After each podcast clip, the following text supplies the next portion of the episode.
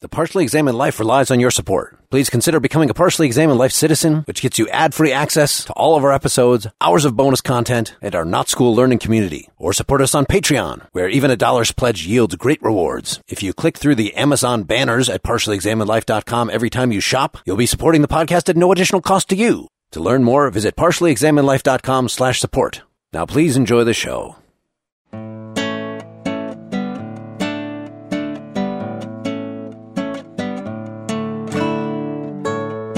You're listening to The Partially Examined Life, a philosophy podcast by some guys who at one point set on doing philosophy for a living, but then thought better of it.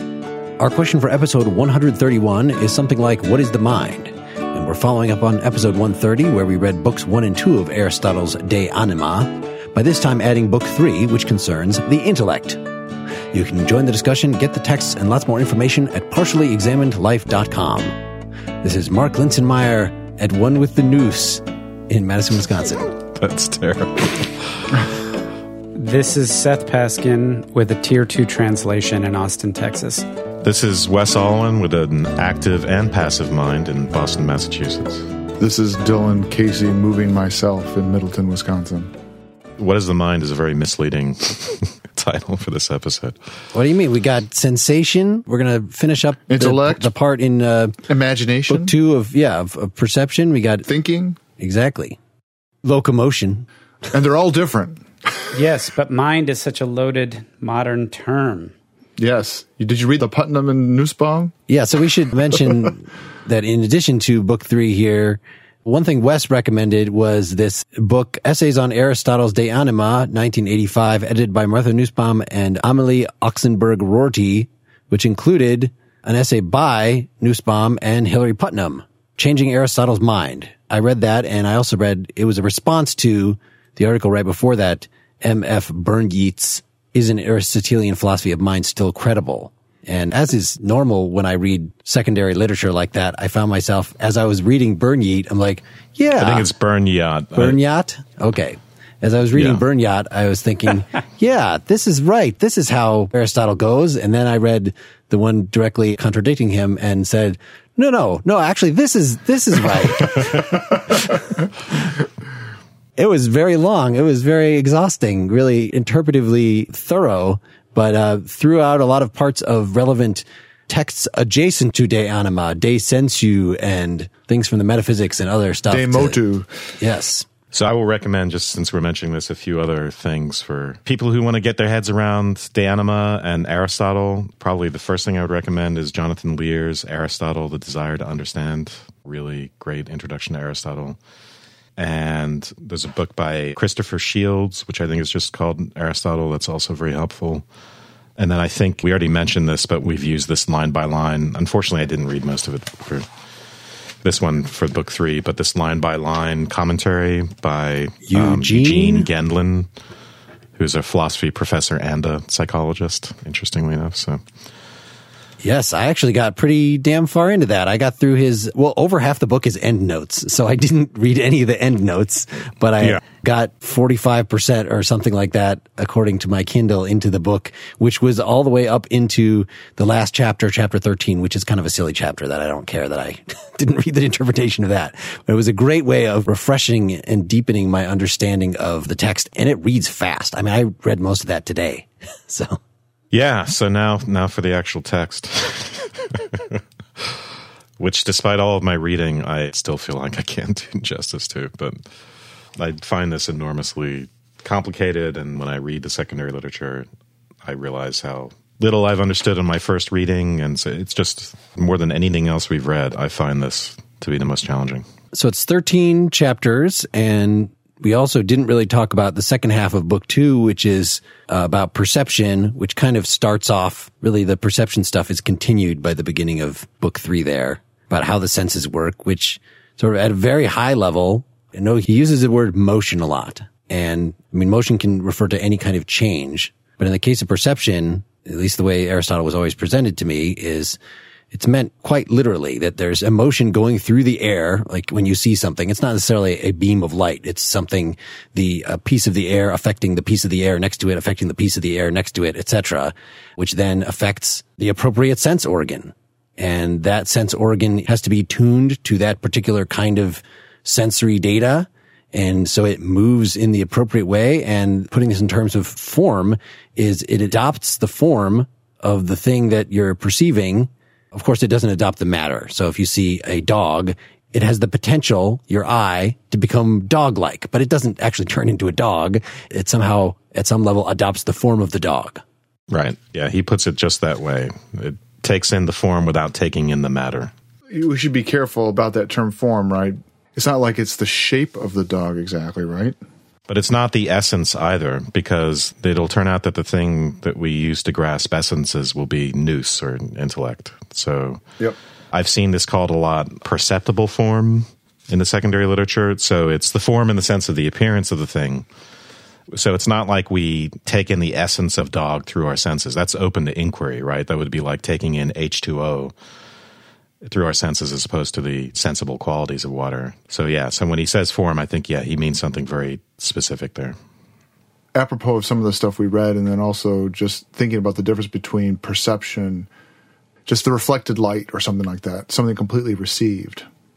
This is Gendlin's take on him, at least, is that he's not an atomist, is that when we Yeah. take in the form of a thing, we are not perceiving sense data, which we then construct into a thing. Mm-hmm. We grasp the thing. So it's seeing the dog as a whole creature, it standing out as a thing from the background. So in that sense, yeah, we're not getting the deep essence of it, but we are getting at it as a, uh, As a whole. yeah. as a whole. I was going to say even it as the fact that it is an animal, the fact that it is a moving creature, but here that might be getting too far into the essence and you would need nous to, But some of that is all part of form, being able to take in the fact that it's alive versus dead. But besides just getting the whole of it and not being an atomist with respect to it, it's also not as if that whole is an assemblage based upon those atomistic things, right? For Aristotle, he's saying you're going to get these raw signals coming into your eyes and into your nose and your senses, and then you will assemble out of that a dog. yep. It's that you you perceive the dog. Mm. Right. That's another thing Gendlin was very adamant about that the different senses work together very tightly. It's not like it is for Kant, where we again use the senses to more or less take in sense data and then the intellect assembles them Yes. into the creature. This actually all happens on the level of the senses.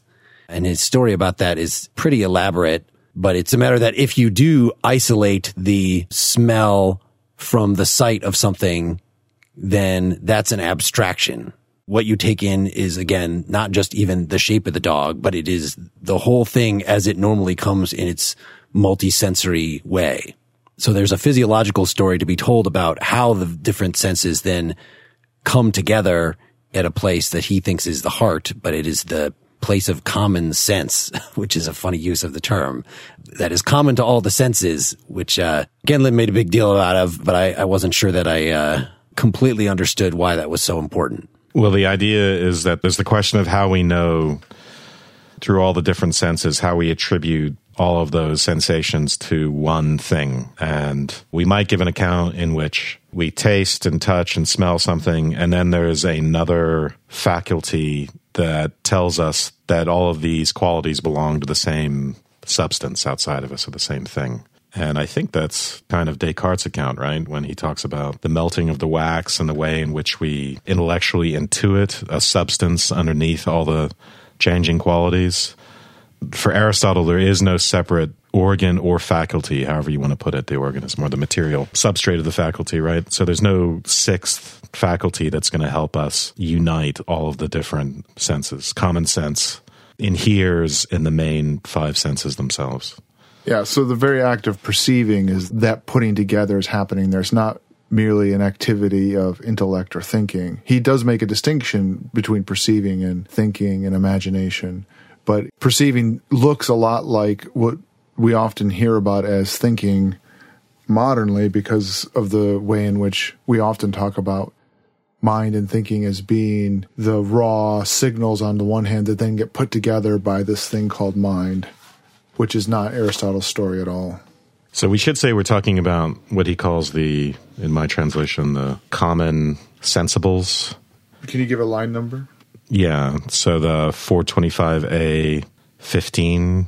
So as motion, rest, shape, magnitude, number, and unity. We perceive all these through movement. Yes. Rest through absence of movement, number through negation of continuity, and also by the special objects. I was really surprised by this that if you recall our Henri Bergson episode, that was supposed to be a big deal for him that, hey, if you actually pay attention to the phenomenology, the movement is a basic thing that we perceive. We don't put movement together. We don't perceive sense data and then somehow construct movement out of it, but movement is basic.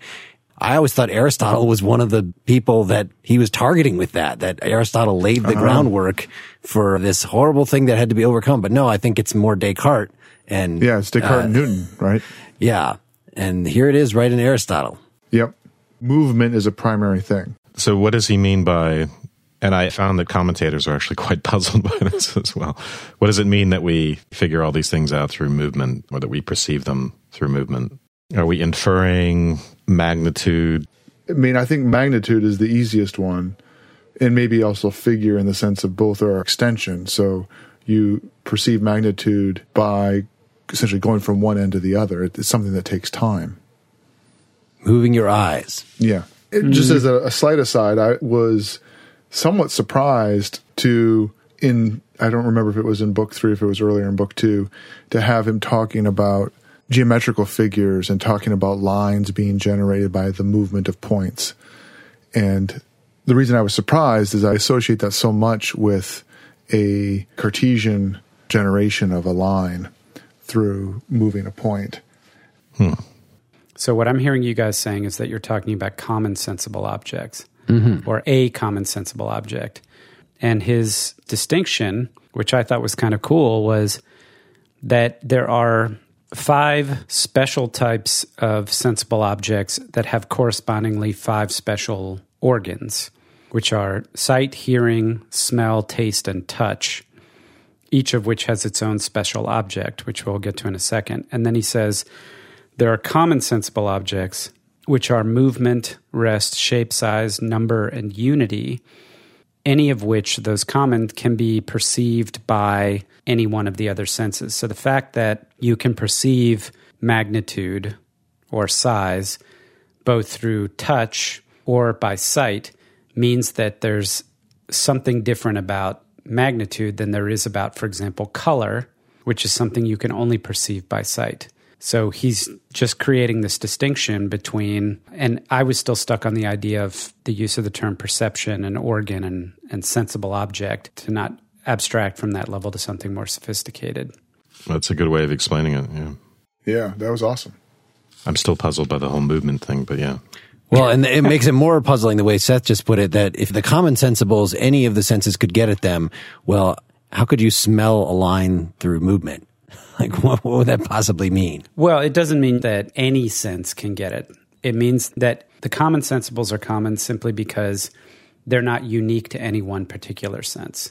Mm-hmm. So the fact that you can determine a line through both sight and touch, or you might potentially be able to maybe smell and taste have something in common. Maybe there are common objects that there are ways that you could do that. I'm not sure, but that's the only significance of saying that they're common, not that every single sense shares them or mm-hmm. can equally distinguish. Yeah, there's actually a point, I forget where this is, where he sort of wonders why we have so many different senses.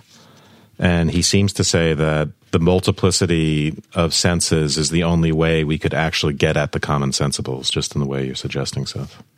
It's the last paragraph of the first section of book three. One might inquire why it is that we have several senses rather than just a single one. Or is it so that the accompanying and common things, like motion, magnitude, and number, should not go unrecognized?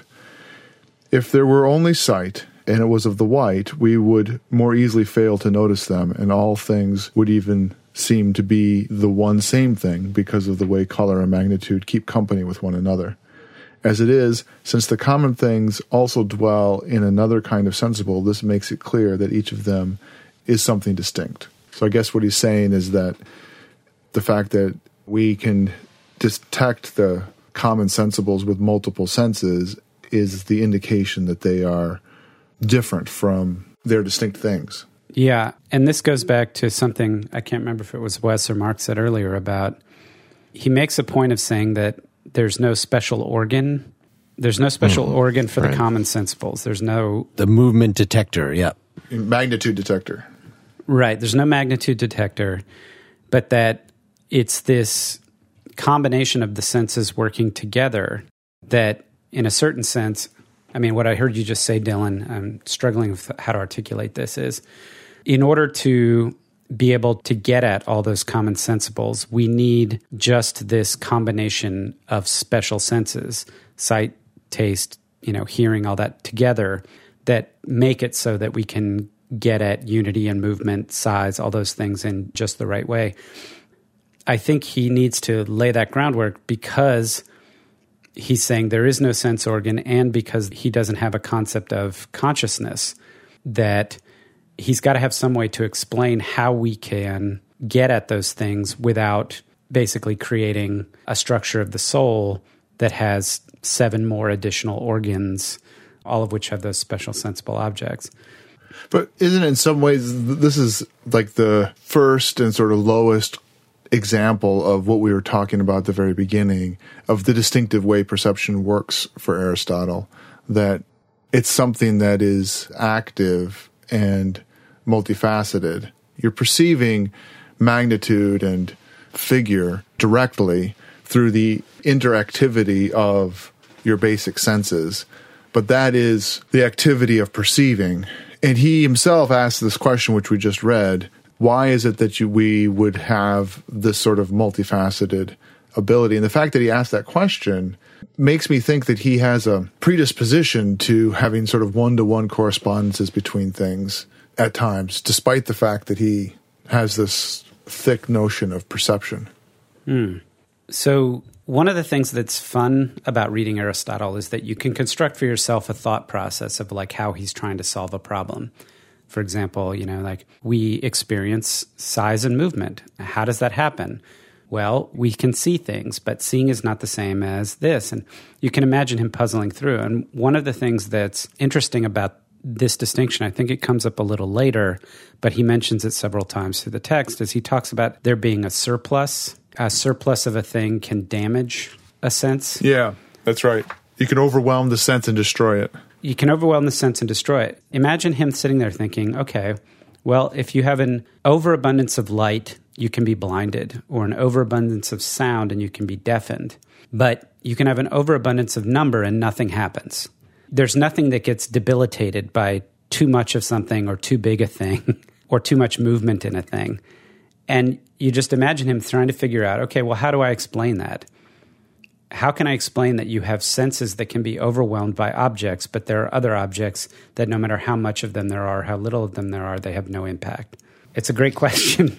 Yeah. Well, I think you can ask, why is this starting off book three? Why isn't he just continuing book two here? And it's because he's building up to talking about the intellect. And you might think that the intellect is another sense, you know, a distinct sense. And so he wants to, he's going to eventually say that the intellect has things in common with the senses in that it too is a potentiality that somehow adopts the forms of the things that it thinks about in the same way that the sight adopts the forms of the things that you see, but it's not a sense. Before we get to that, though, because he has a new account of what sensation is in this. Yeah. So beginning at 425b 27. So this is in chapter two or Three. three? In chapter three. the beginning of book three, he does exactly with the primary senses and perception what Mark was talking about about emphasizing potential, not just with thinking. That the thing that perception has in common with thinking is potentiality, Yeah. and that that comes out in the second. section. Yeah. So I, let me read some of this because it's pretty stunning, actually. So this is actually chapter two, the Yeah. third section. he, he gave the line numbers. Oh, sorry. I thought you meant book three. yeah, it's I book three, meant- so section yeah, two, Yeah, chapter. and and and the Yeah. line numbers were right. Yeah. So it's 425b27. The activity of the sensible object and of the sensation is one and the same, though their essence is not the same. In saying that they are the same, I mean the actual sound and the actual hearing For it is possible for one who possesses hearing not to hear, and that which has sound is not always sounding. But when that which has the power of hearing is exercising its power, and that which can sound is sounding, then the act of hearing and the act of sound occur together. We may call them respectively audition and sonance. So, what I find fascinating about this is just this idea of, well, first of all, he's addressing this sort of classic Berkeleyan question of whether if a tree falls in the forest and no one is there to hear it, was there really a sound? Yes. And his answer is, in a sense, yes, and in a sense, no. So, That's a very Aristotelian answer. yeah. So there is sonance, but not audition. But Because it wasn't heard, there was no sound. but there is a sound in the sense that it engages in the activity. So first of all, there's the potential for sound in this Yes. particular object, and then something happens. It results in its activation. It becomes actually sonant, or some, however you want to Let's call it the first actuality. Right. So the second actuality would be its capacity to give off a sound, and then the first actuality would be its giving off a sound.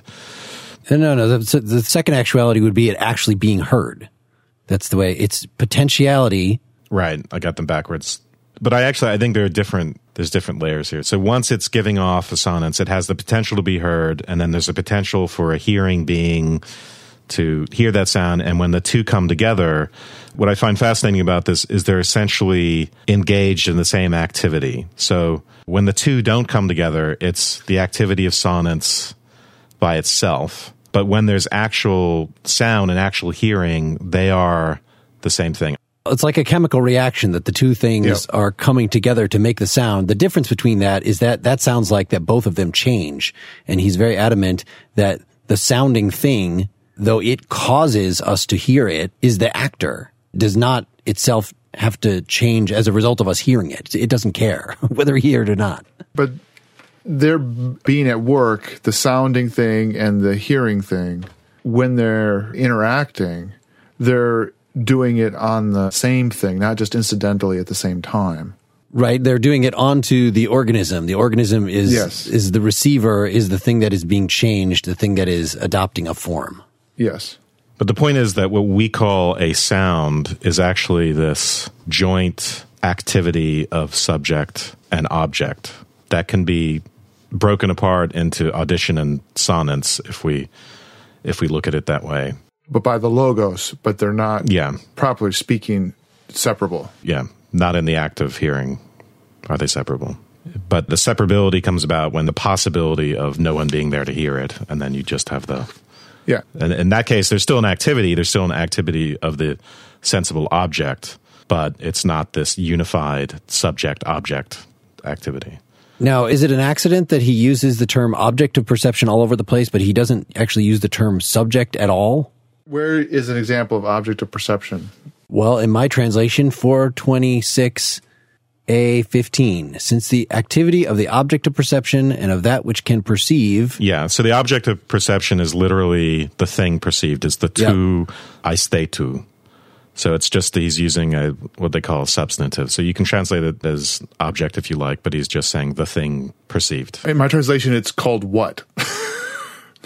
this guy uses the, the instead of activity uses being at work, and since the being at work of what can perceive and of what is perceptible is one, right? Right. Though their being is different, it is necessary for hearing and sound meant in this way to perish or be preserved together, as well as flavor and taste, and likewise the others. But when these things are meant as potential, it is not necessary. So you can separate them from one another, in which case you end up intrinsically talking of potential. So, you know, the tree falling in the forest, if there isn't an entity hearing it, then you end up having to talk about it has the potential of being heard, but the full subject object relationship isn't there. And the full being at work of it, of both of them, would be in that interactive moment. Yeah, they would actually be one energeia, one activity or being at work. Exactly. One being at work in which you had an emitter and a receiver, that they're in symbiosis. But the point is, it's not, I think, and Mark was saying this, it's not like the perceptible thing affects us, affects our faculty. Rather, we have a potentiality and it rises to the occasion. It becomes activated. It's almost like they go out to meet each other. So we are activated and the object is activated and then the activities unite. But Mark, you were talking about this lack of the use of, the, of subject. Well, yeah, and I'm, I'm was getting at one of the themes of this Nussbaum Putnam article, which emphasizes how prescient and relevant in a post Cartesian world Aristotle is in his epistemology because it avoids the mind body distinction and the gulf between subject and object and all these things that we've talked about that we blame Descartes for and then say that the later phenomenologists, Hegel and Heidegger and folks like that, and then also people like Dewey then overcame that actually this stuff is not in Aristotle in the first place if you read him right not seeing the word subject there is something that I was taking as evidence of that, that he's talking about, you know, obviously we're, we're talking about organisms. We're talking about organisms that are alive, that have some sort of functional unity about them. That's the whole point in talking about the soul. And the soul has all these different parts that hook together in different ways. And we can talk about perception in a sort of mechanical way like this and even admit that, you know, even describe with some great deal of precision the degree to which the organism is passive, the degree to which the faculty, as you just put it, is active and rises to the occasion in that one of its potentialities is activated. But yet, as I was saying before, it is being acted upon more than acting. And this I think is important later because the thing that acts without being affected is better. Right. So intellect will be, yeah. Yes, yes. The intellect, the pure intellect. Yeah, we don't need to be impressed upon by objects of thought in order to think them in fact, that it can't. That's going to be one of the problems is how you could have an overweening intellect like that, that could survive separate from the body, that is not restricted to space and time. The thing that Thomas Aquinas and a million other Christians jumped on and said, yes, Aristotle's our guy, but yet also have this picture of the intellect being much like perception in that it adopts the forms of the things that you perceive or in the case of the intellect, think about. So there have to be multiple parts of the intellect we can sort of just treat this as we go through the text. But if you guys had any sort of initial reactions on what you thought of Aristotle as this revolutionary figure in that sense, maybe uh, this is not a bad place to introduce them. I'm getting stuck on the word revolutionary just because he predates all that stuff. so, how about revelatory figure? the story that you just described, Mark, makes me think of the way in which one of the themes in biology in the late 19th century and early 20th century was how to capture this activity of organisms that seems to be more than the sum of its parts. And so there were tracks that of scientific thinking that biology was all chemistry and others that there's something more going on. And you had people who were talking about there being a separate life force, a vis viva, that was sort of completely separate, super added uh, on top of the chemistry. And that was part of what all living things had. But then you had other people appropriating directly and self consciously Aristotle, even using words like entelechia to describe that part of organisms that as activity is self moving, that is more than just the sum of its parts. Whitehead is also doing something like this, trying to figure out a way to having things be more than the sum of their parts, which is one way of thinking about what Aristotle's doing. Is it has a way of speaking of organisms as being wholes that are not merely reducible to their parts right from the get go. And so he's sort of a natural place to sit if you're looking for a really smart guy who thought about this a long time ago to help you get out of that conundrum of I have a whole bunch of stuff stacked together, but I can't figure out how they become a living thing. Which bringing up the vis viva and this sort of I don't know, discredited strain in biology, if that at least the way we talked about it in our Schopenhauer episode, our first Schopenhauer episode was any indication, makes it sound like, yeah, and that was actually following in the footsteps of Aristotle. And that's exactly why we don't Aristotle is not a current figure, that he's beyond dead science. And the way that Burnyeat in his article described this is that just Aristotle would say there's something like the vis viva and then think that that can just be fundamental and doesn't really require any further of what we would think of as a scientific explanation, that a scientific explanation involves being able to connect it to lower levels. So that's the goal, you know, been the goal in all of philosophy to say that to cash out psychology in terms of biology and cash out biology in terms of chemistry, cash out t- chemistry in terms of physics, etc. And so the fact that he's not trying to do that, there's something wrong with that. And then in the response paper, Wes, did you spend more time with uh, Putnam and Anderson than I did? The response to that if I remember correctly, is kind of what Dylan said that no, no, there's an acknowledgement that of course there is a situatedness in the physical. It's not saying that the vis viva is like a soul that came down from heaven and inserted itself into something and uh, it could insert itself into different things. And that's just that way it happened to be. That there's something very specific. So I don't remember this vis viva part, but uh, no, I don't want you to saddle Aristotle with that part about it. They're having a specific conversation about whether Aristotle's a functionalist, and whether sensation is just this basic, inexplicable thing that has no physiological basis, or whether it does have this physiological basis. And to say a functionalist, by the way, is just to say that the matter, in a way, is incidental. You could, as long as you can get the same functions, it could be made of silicon, or we could be made of, you know, of something else entirely, but that it's the function, not the particular material, the flesh and bone that's important. So this distinction of hardware and software. Burnyeat is taking a minority view. It's not just Nussbaum and Putnam, but any commentary you read on Aristotle, I've never read another commentary that agrees with Burnyeat. So we should make him out to be a. I know he's a famous Aristotle scholar, but I don't think he has a majority view on this. This is a pretty radical interpretation of Aristotle. It's the Christian interpretation, right? Well, there's that discussion at the end of the Putnam Nussbaum article about he Burnyeat self-consciously calls it Christian, they take some issue with his interpretation of Aquinas and so forth. Yeah. Anyway, I didn't. Uh, I didn't want us to get bogged down on those articles, even though they make good background reading. No, but as a high level, you know, to get at what is at stake in this discussion, if this is perhaps the first text in the philosophy of mind, then it is giving a particular position which there is some disagreement among commentators about regarding the mind body problem. And one way of getting at that, you know, the, the, connection to functionalism is just this distinction between form and matter, that talking about the soul as a form and giving a sort of schematic picture of it as, well, the soul is made up of these parts and faculties without feeling like you have to then talk about the matter. Now, Aristotle does talk about the matter, apparently not so much in this text as in other texts. And he doesn't give any indication that I can see as a functionalist who, you know, wants to argue that artificial intelligence is possible, that say the form of a human could be on any other kind of matter. In fact, this text seems to argue pretty strongly against that, that just like a, a sense is designed to pick up certain sensory objects.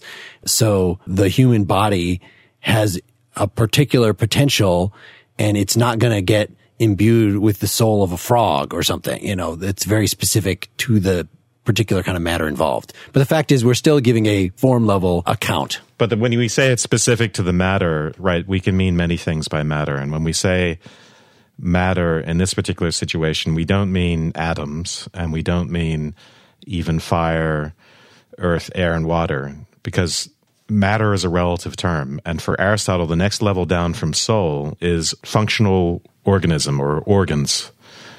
So the matter of the soul is just the functional arrangement of the organs. It's not matter in the way we think of matter. And then the matter of those organs is fire, earth, air, and water. It's a tiered thing. And that's the argument for reading him as a functionalist. The matter for the soul could itself have any kind of matter you like as long as it's organized correctly. Well, that kind of blew my mind when I hit it in the Gendlin halfway in, where he says, Hey, remember that when Aristotle says matter, he doesn't mean stuff he doesn't mean the physical stuff, which is what I always thought. You know, even if he doesn't mean atoms, he at least means the four elements. But he gives the example of the matter of the number two is the whole sequence of numbers. So it's like the range of possibilities, the environment in which the thing asserts its individuality, something like that. Or just like the matter of a statue, for instance, might be bronze. But bronze itself is informed. It's a structured thing of material elements earth air it's some combination of earth air fire and water so you see mm-hmm. how these tiers work most of the things that we're when we say that the bricks and and the rest of it are the matter for the house We obviously don't mean it's the ultimate stuff of things, you know, what we would think of as atoms or subatomic particles. We just mean the next tier down, the relevant stuff, and the it is stuff, but something that's functionally relevant to what we're doing, right? We don't pick up atoms and stick them together to make a house. We pick up bricks and do that. Yeah, if you just showed up with a giant bucket of protons, electrons, and neutrons, you wouldn't be able to make a house out of it. You have to have bricks or wood or whatever. You have to have a specific arrangement of them. This isn't just a reading of commentators' fancy reading of things. This is something Aristotle very explicitly talks about. Yes, I think the reason it was just surprising in here is because he doesn't talk about it here so much. It's something that's in the metaphysics, which we will Yeah. get to at another time. How many times have you said that, Mark? I won't say it again. That, that was the last time. I think that I think that's the single most repeated phrase on PEL is we will read Aristotle's metaphysics. Do we read the metaphysics first or the physics? That's a, At No, no. later. the physics has the argument for Yep. final causation, which Yep. is absolutely, I've learned in my researches over the last few weeks, stunningly fascinating. And I didn't even know Aristotle had made such a sustained argument. Anyway, I'm distracting us, but um, for another time, as Mark would say. So, do we want to get back to Yes, back, back to to, the text. sensation? I don't know. Do we want to jump forward past the sensation as harmony? I mean, that's an interesting point for folks that listened to our original Aristotle on ethics episode way back when, that if you come away with one phrase from that, it's the golden mean. Don't be too strong. Don't be too excessive in one way or another, and you'll probably end up right.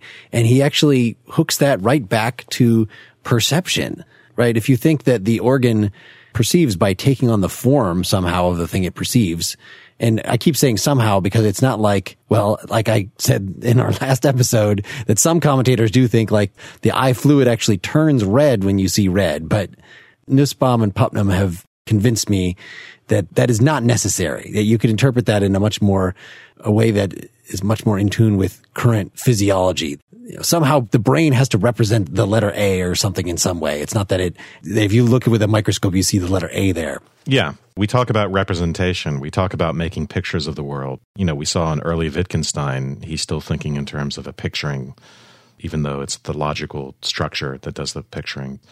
So, in that sense, it's not so foreign that to think that, in some sense, that there's a likeness of some sort, that the form of a thing is taken into us. It's just the question of what we mean by that. And yeah, we can take that more literally and say the eye jelly turns red. but it's more interesting to think about it less literally. And since I distracted myself with the eye jelly stuff, can somebody remind me what was said right before I started that? We were talking about the harmony section, the idea that the sense organ yes. has to be in a mean between, you know, say the extremes of hot and cold if it's Exactly. supposed to, if it's to be sensitive to both. I recall that when I got into the commentary, that making more sense than it does right now saying it because hot and cold, yeah, the hand, it feels things hotter than it is hot and cold things as cold. But does that mean that it's in a, a magic mean? I mean, it just seems like that if something is too cold, it damages the hand, like Dylan was saying. If something is too hot, it will damage the hand. But that just means it has a range that it can take in. It doesn't mean that it's the perfect mean. And you can think of the level of pitches that dogs can hear versus the level of pitches that we can hear. Why would we think that that ours is the perfect mean and that Where where is the perfect mean part in here, Mark? I, We are looking at, I don't know if he specifically says mean in this. I think in chapter two he mentions it specifically, but in the Dylan's translation does not have any, any of these words? the uh, so we're looking at I don't think mine uh, did either. 426a just before 426b, right? Stuff on harmony. Read it. Yeah, so in my translation, he says, Now if harmony is a sort of voice, and the voice and hearing are one in a certain way, while in another way not one or the same thing, and harmony is a logos, then the hearing has also to be a logos. Because of this, each kind of excess, both the sharp and the flat, destroys the hearing, and excesses in flavor destroy taste, and in colors, the excessively bright or obscure destroys vision, and in smell, it is the strong smell, both sweet and bitter, just as though it is a certain logos of the sense. The pleasure also derives from this. For whenever things like the sharp and the sweet and the salty, from being pure and unmixed, are drawn toward a logos, then they are pleasant, And in general, it is the mixed rather than the sharp or the flat that is a harmony. So in my translation, it's logos is translated as ratio, which I think is pretty typical Or proportion I've got. Yep. in this context. Yeah. Yeah, so so he's transliterated logos. So, we're mixing things. Yeah, but here it seemed to me that he was just saying that there is a harmony in these senses and and a range, just exactly the way you were talking, Mark, not a mean. Yeah, I think Mark was sort of calling back that he talks of the mean, I think, in chapter two. I'll just read a little bit from this. It's 423b. This is why we have no sensation of what is a hot, cold, hard, or soft as we are, but only of what is more so, which implies the sense is a sort of mean between the relevant sensible extremes. That is how it can discern sensible objects. It is the mean that has the power of discernment, for it becomes an extreme in relation to each of the extremes in turn, and just as that which is to perceive white and black must be actually neither, but potentially both, and similarly with other senses, so in the case of touch, it must be neither hot nor cold. So, it, and it connects into this idea of potentiality as well. you know. Exactly. And so I didn't read that as it being a kind of golden mean. I'm, I read it as the senses have to have that range. I mean, I, I would have easily substituted the language of range and being able to perceive both the hot and the cold. Well, the, I'm bringing the golden in here really because of this new stuff in book three here. I mean, think of it with music is the obvious way that by saying that hearing is a kind of proportion and the aesthetics is built in to this. So he say things are pleasant when brought pure and unmixed to the proportion, but in general, a mixture, you know, you can think of when he's talking about a, a voice, what makes a voice rich and sound good to us is that it has particular overtones. Though you might think, as Plato did, I think Gendlin points this out, Plato says, really the best kind of music is just one note at a time. I want to really be able to hear that note. And Aristotle's saying, no, no, actually, even though that is nice, it's pleasant when it's brought pure and unmixed to the proportion. But think about just eating salt, for instance. Like clearly with taste, it's better to have a pleasant mixture of stuff. Though it's hard to say with tastes, you know, you could sort of make up, say, oh, you have to have exactly the right ratio of cinnamon to nutmeg or whatever, whatever the thing is. But with music, it's much clearer that you can say mathematically what makes a, a major chord so pretty and say a lot of other similar things like that, both about the richness of a particular tone and its overtones or about a whole symphony presented in combination. So I think that you're right that the aesthetics is coming in along along with it. So to the extent that you're going to have some kind of golden harmony or relation, then bringing the aesthetics in right along with the perception there and saying why it's pleasant to us.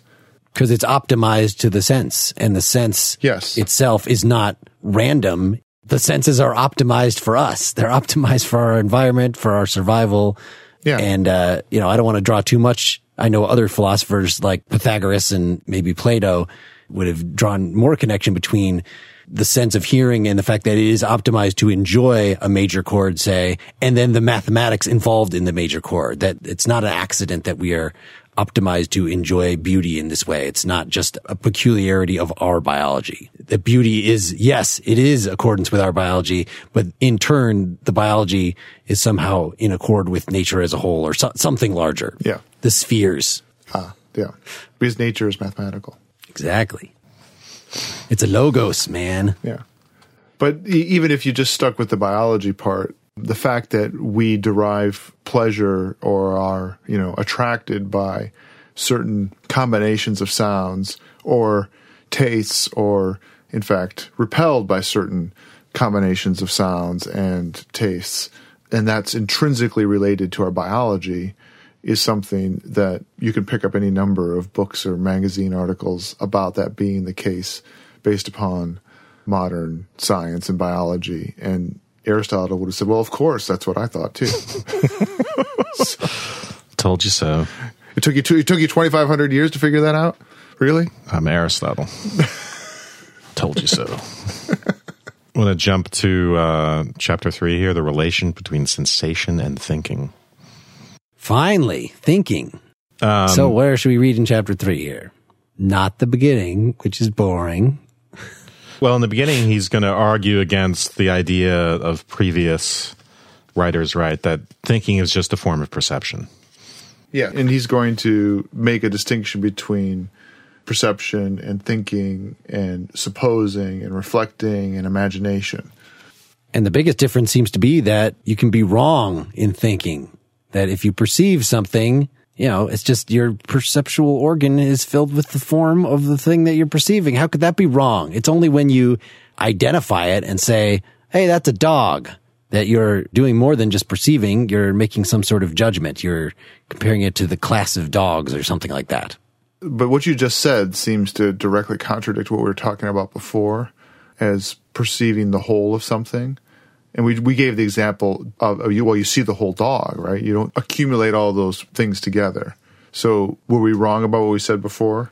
Or is it that you see the whole dog as a whole thing, but the act of understanding it as a dog is a distinct thing? He had a line in the previous, I think it's in book three actually, in part of what we read. Sensation is of particulars and thinking is of universals. So if we want to think of the objects of thought versus the objects of sensation, it's particular versus universal. Okay. um, So it's or the dog versus its dogness. yes. We can perceive the dog. We can't perceive the dogness. Don't even try. Seth, tell us something about chapter three that you liked or that we should talk about. Uh, before it gets all complicated with a, a markism or a mark interpretation, what he says right at the beginning, this is 427b, is he says, We know that perceiving and understanding are not the same thing. And the reason why is if you think of perception in the Aristotelian sense as being this association of organs and special senses like sight and so forth, he says, you cannot be mistaken. Sensation is always true not sensation like we think about it, but sensation in the sense of sight cannot be mistaken about color, hearing cannot be mistaken about sound, touch cannot be mistaken about feel, whatever the appropriate words are. But you can be mistaken about shape, size, number, the, the things that are not special to the individual senses. And the reason this is important, it's that example that comes up, I think, three or four times in the text about whether somebody's the son of Cleon or something like that. Do you guys know what I'm talking about? It's identifying somebody from a distance, I think is the point. Uh, basically, that's the idea. You can't be mistaken that what you're seeing is this white figure, but you might be mistaken that it's so and so's son.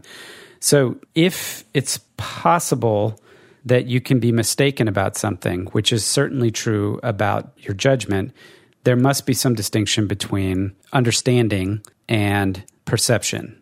Understanding is not the same type of thing as perception.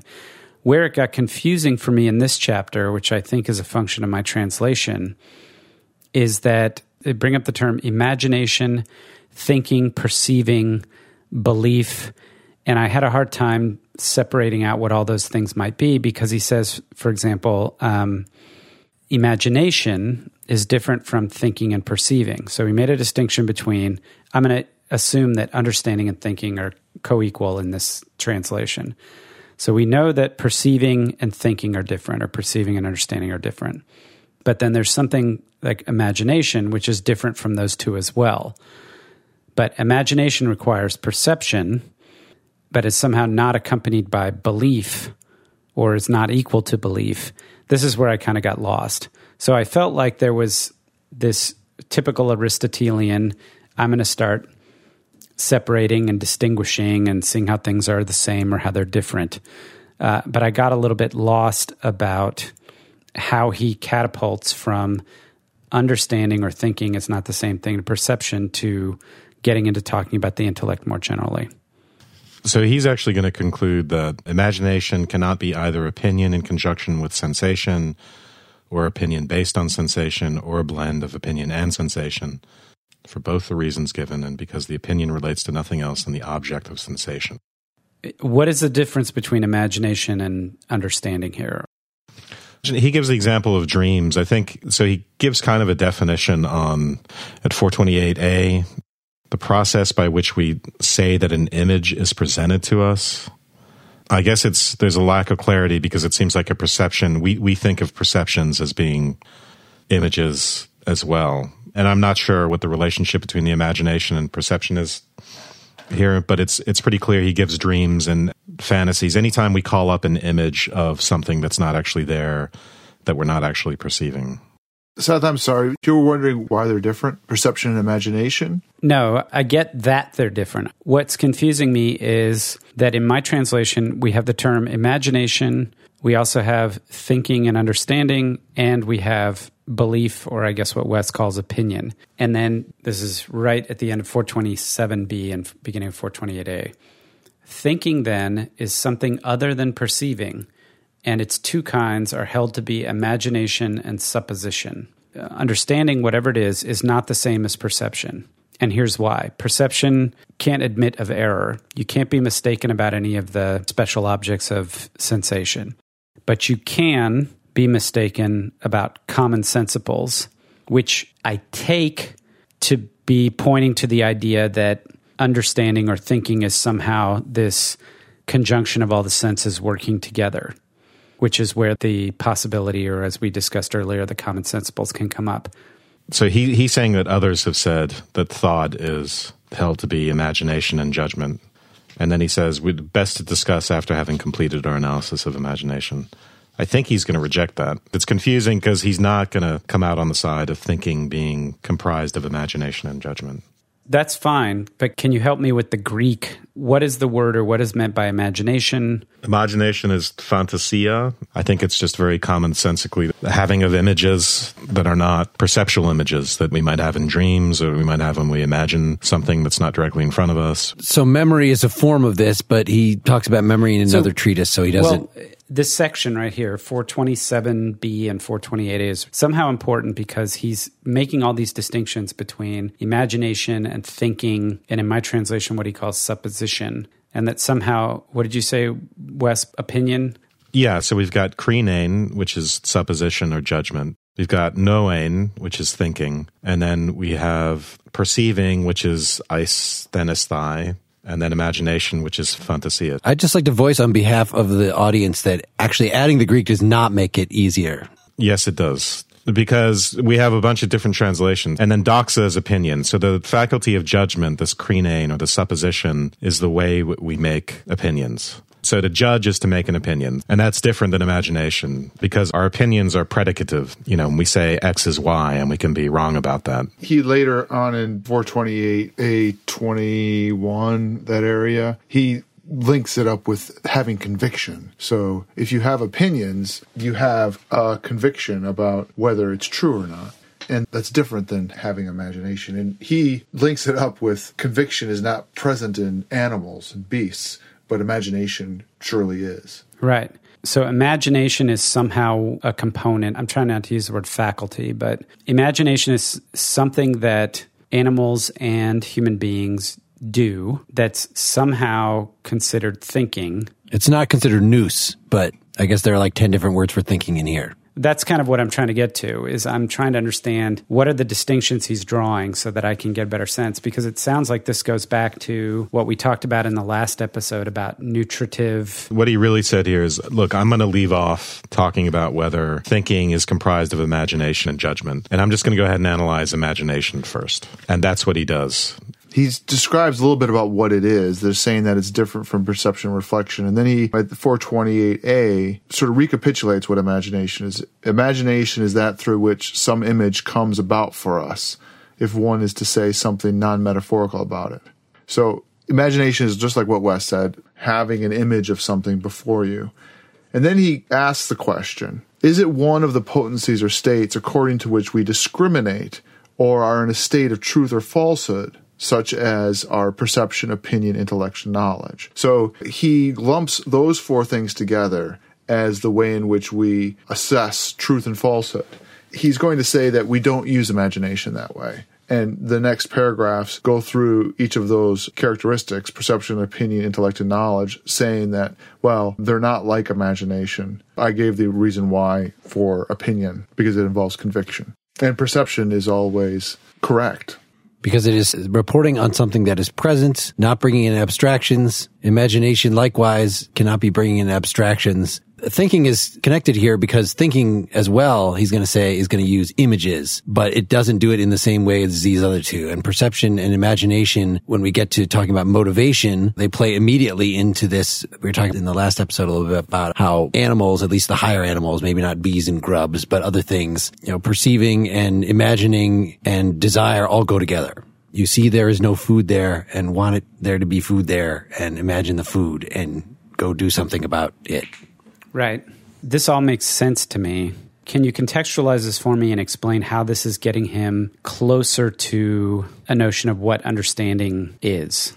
By bringing in the uh, question of does a perception involve a positive assertion or not? Does it involve belief or merely having an image in front of you? And that's going to be important. And how this plays out into practical reason is going to be important.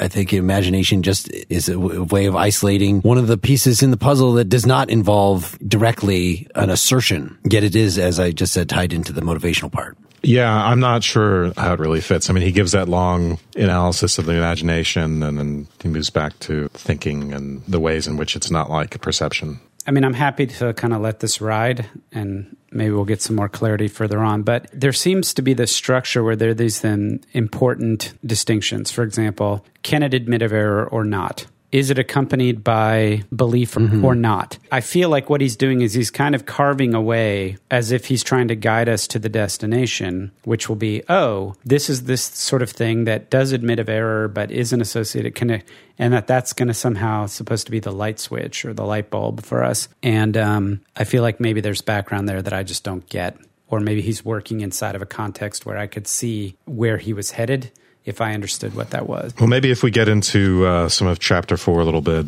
we can come back to that. Okay. Because um, yep. I'm, I'm in the same place as you, Seth. I don't know how it's related exactly.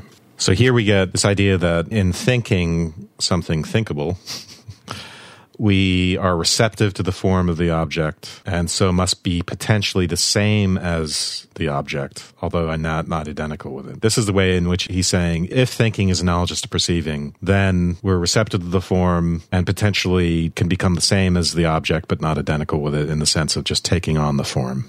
As the sensitive is to the sensible, so must mind be to the thinkable. And then he goes into this really interesting claim that the mind must be uncontaminated in order to know that it may be in control, that is, that it may know. For the intrusion of anything foreign hinders and obstructs it. Hence, the mind too can have no characteristic except its capacity to receive. That part of the soul, then, which we call mind, by mind I mean that part which the soul thinks and forms judgments. He's using a different word there, so I'm not sure if that's the opinion making faculty or not. But anyway, by the part which thinks and forms judgments has no actual existence until it thinks. Pure potential. Yeah.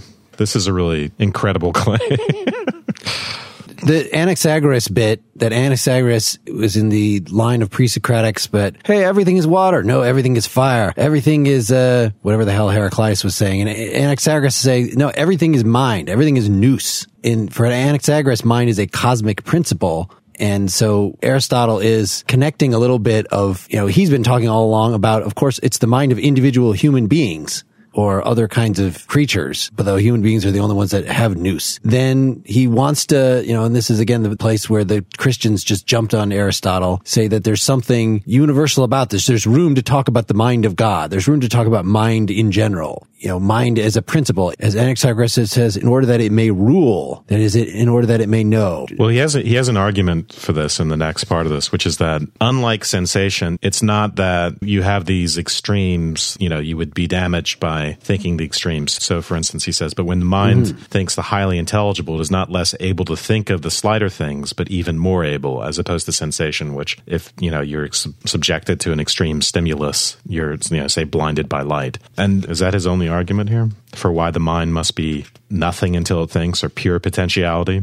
No, he says that if thinking is like perception, then it would be affected by an object, a thought object. And this brings into play this whole notion of the acted upon, the acting, the potential versus the actual. In other words, because you can think about anything, then if you were something that could have potentiality and actuality in the same way that the sense organs do, you would have to potentially have everything in you because you could have any object that could conceivably impress upon it. And so it's not possible for whatever the intellect is to be something that has the potential to be So you'd be you'd be restricted in what you can think. I didn't see it so much as him saying that we'd be restricted. I think he's saying the whole dynamic of potentiality and actuality makes sense when the organs are in accord with their objects. But when you're talking about mind, you're not talking about an organ. And so the idea that there's that same structure of potential and actual in place doesn't make sense. it's not that it doesn't make sense is that it gets to its limit right it's exactly like we were talking about sounds and hearing except in the case of thinking it's all potential because all of the world all of nature is the other side of it and so in order for it to be able to take in everything it has to be all possibility hmm. Mm-hmm. Yeah, I'm just wondering why we might, might not think that it can't take in everything. he's saying that it can take in everything So he says, so it is unreasonable to suppose it is mixed with the body, for in that case it would become somehow qualitative, for example, hot or cold, or would have even have some organ, as the sensitive faculty has, but it in fact has none. There is no particular sensory organ for thought. That that's I think for him telling. Which is why, to bring back this earlier point, the common sense, if there's a place that all the senses come together by which we coordinate them, that has to still all be taking place within the realm of sense. Right. Yes. The So a- mind is not what does that, interestingly, for Aristotle. Can we give the answer of what the nous is? It's the form of forms. That's 432A. We can explain what that means and how we get there. The way I, Gendlin at least interpreted it was just like the hand is a tool of tools. This is what Aristotle says in that same section. The soul is as the hand is, for the hand is a tool of tools and the nous is a form of forms. The hand is a tool of tools because it can hold any tool. Apparently he elaborates this in some other text that's not De Anima. That the hand is just as good as a spear because you can have a spear in your hand. And so likewise, the nous does not itself become the form. It does not take on the forms of the things that it thinks about in the way that the eye somehow takes on the form of the things that it sees in the special sense, but it is a creator of forms somehow. Hmm. That's not the way I read that. This is at least the way Gendlin interprets it that, that, you know, the hand is what creates the tools. So the mind is what creates the forms. Now that, that does sound weird because it's not like the mind can just make up whatever forms it wants. It finds the forms in things. The forms are things in nature objectively. So in my translation, it's it's not just form of forms, although it is kind of that in the Greek. It's the eidos, eidon, but it's the form which employs forms. We already know from the his picture of the soul that the mind is a form, mm-hmm. and then it, it's an interesting kind of form that is related to other forms out there in the world. So unlike the sensory organ, which is receptive to forms through this kind of we can give this physiological account of it, the way in which it's affected and so on. With the mind, we're already dealing with something that's purely formal. So I, I didn't see it as creating forms, though. I thought as receptive to them. it's almost a grammatical distinction, right? Because when you say form of forms, it could mean what I think Mark was taking it to mean, which is it is the quintessential example of a form. Or it could be something that is made by or contains forms. And that's the way I think you were taking it, Wes. Well, in a way, you might think of it as an extractor of forms. So this is kind of what we get right after mind is a form which employs the forms of sensible objects. But since apparently nothing has a separate existence except sensible magnitudes, the objects of thought, both the so called abstractions of mathematics and all states and affections of sensible things, reside in the sensible forms. And for this reason, as no one could ever learn or understand anything without the exercise of perception, so even when we think speculatively, we must have some mental picture of which to think. For mental images are similar to objects perceived, except they are without matter. There's this important sense in which, when the mind grasps essences abstractly, we are piggybacking on our awareness of the forms in the sensible objects. So I think just very concretely, when we talk about the mind and what it's doing, we're talking about understanding the world. We're talking about saying what something is. We're talking about being a scientist and saying, what is this life form? And grasping the essence of some particular phenomenon or other in the natural world. And so we give an account of it, and that account is abstract in its own way, and we might think of it as this grasping of an essence, you know, as understanding. But of course, it relies on our perception and, and the rest of it. Let me just read the a paragraph from the Gendlin here about interpreting that passage. So Aristotle fashions the new concept tool of tools from the proposition the understood forms are to nous as the made tools are to the hand. Aha, we say. So we must guard against reading this as if nous were itself one more form or kind which nous makes. The hand does not make itself. The nous does not make itself. Aristotle thinks it comes into the soul from the outer cosmos. This is from Generation of Animals, another text. Just as the daylight comes from there. A form of forms is not a universal, rather it makes universals. Universals do not exist except as concepts in the soul. Of course, you have a universal concept of hand, but this does not make tools. And nous is not even defined by a universal concept because as he said earlier, the essence of nous is not the concept, but its activity of concept making. The activity of enacting universals is not a universal. So even calling it a form, I mean, we're committed from the very beginning of this treatise that the soul as a whole is a form, right? Is the form of the human body. But there's something about nous at its highest level of abstraction that makes it so that he still is able to say that no, no, no, actually the soul doesn't need a human body. It could be eternal. It can contemplate eternal things. It can exist apart from a body because even though he wants to root it in a body by just like you were saying, Wes, that thinking has images. It abstracts from images. That's how we get forms is we abstract from real things that are perceived in the world. But yet the nous itself that is doing this is not itself a form. You can't just say it's the thing the body does or something. It is even higher than that. It is not a universal. Rather, it makes universal. It is pure activity. One other way of thinking about this is going back to the this whole idea that mind is nothing unless it's thinking, or I, I forget how he puts it. Mm-hmm. But it's almost as if the mind just is the objects of thought because it's nothing before that. The mind can have no characteristic except its capacity to receive. Where where are you? Just going back to 429a 20 and has no actual existence until it thinks. The mind has no actual existence until it thinks. I mean, the way Mark and, and, also, you know, the way you were talking about this reminded me of like a second order theory of consciousness, right? Where you get the functional activity of consciousness at one level and then this reflective. I, I don't think this is right, but then this second tier on top of that where consciousness comes about as the activity focused on the activity. That might not clarify things, but.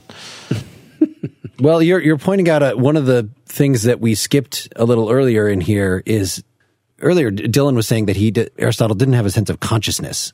That's not one of the concepts that he deals with, but what he has instead is that all sensation involves sensing of itself, right. sensing that it senses, which if you listen to our first Sartre episode, that means non-positional consciousness in Sartre's terms, but that will help no one except for me.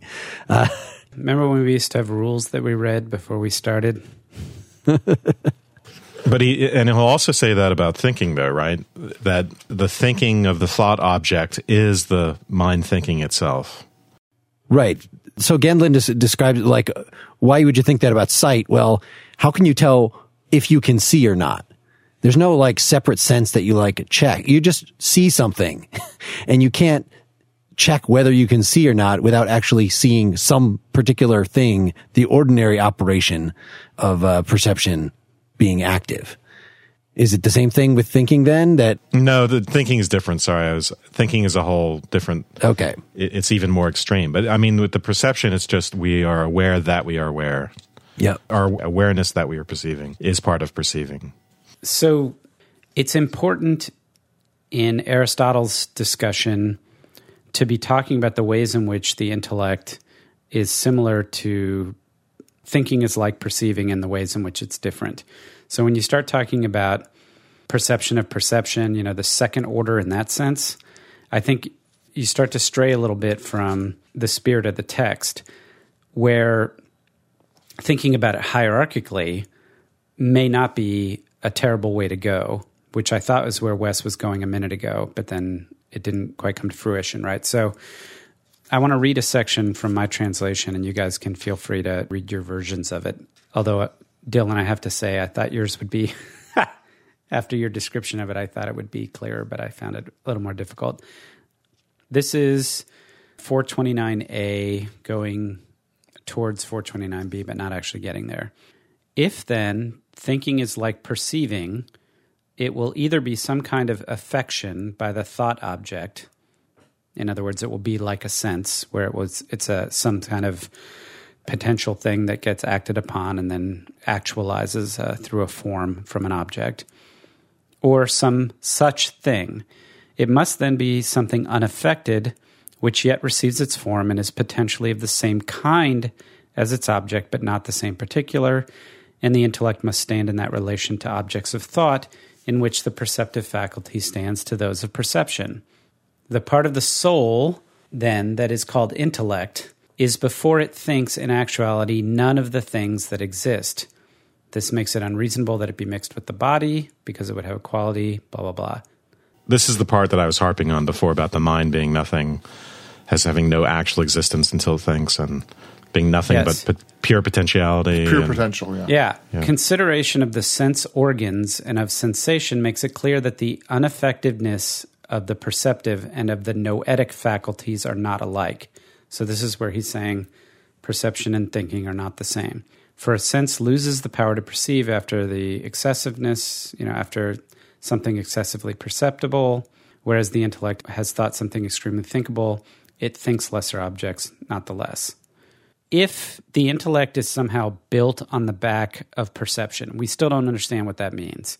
That you've got these senses working individually and in conjunction to be able to take common objects, in other words, almost get into this ratio as things which can be affected by objects.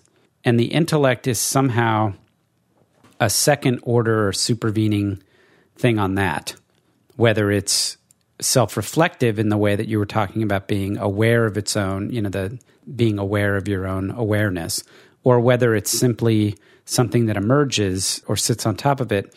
The point is, is that the object, if you can talk about it in that way, of the intellect would be not an object that exists in the world in the way that it does for the senses individually and combined, but would be an object that somehow comes out of or is somehow in those senses already.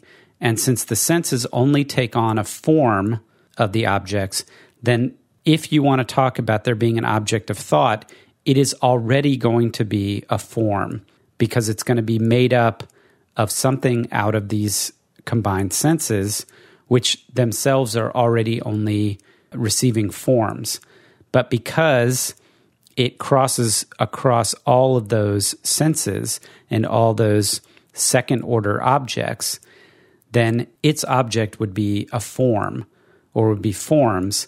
But we can't think of a way in which the intellect, or at least the intellect, is not going to be structured in such a way that it's somehow the potential for all of these sensible forms.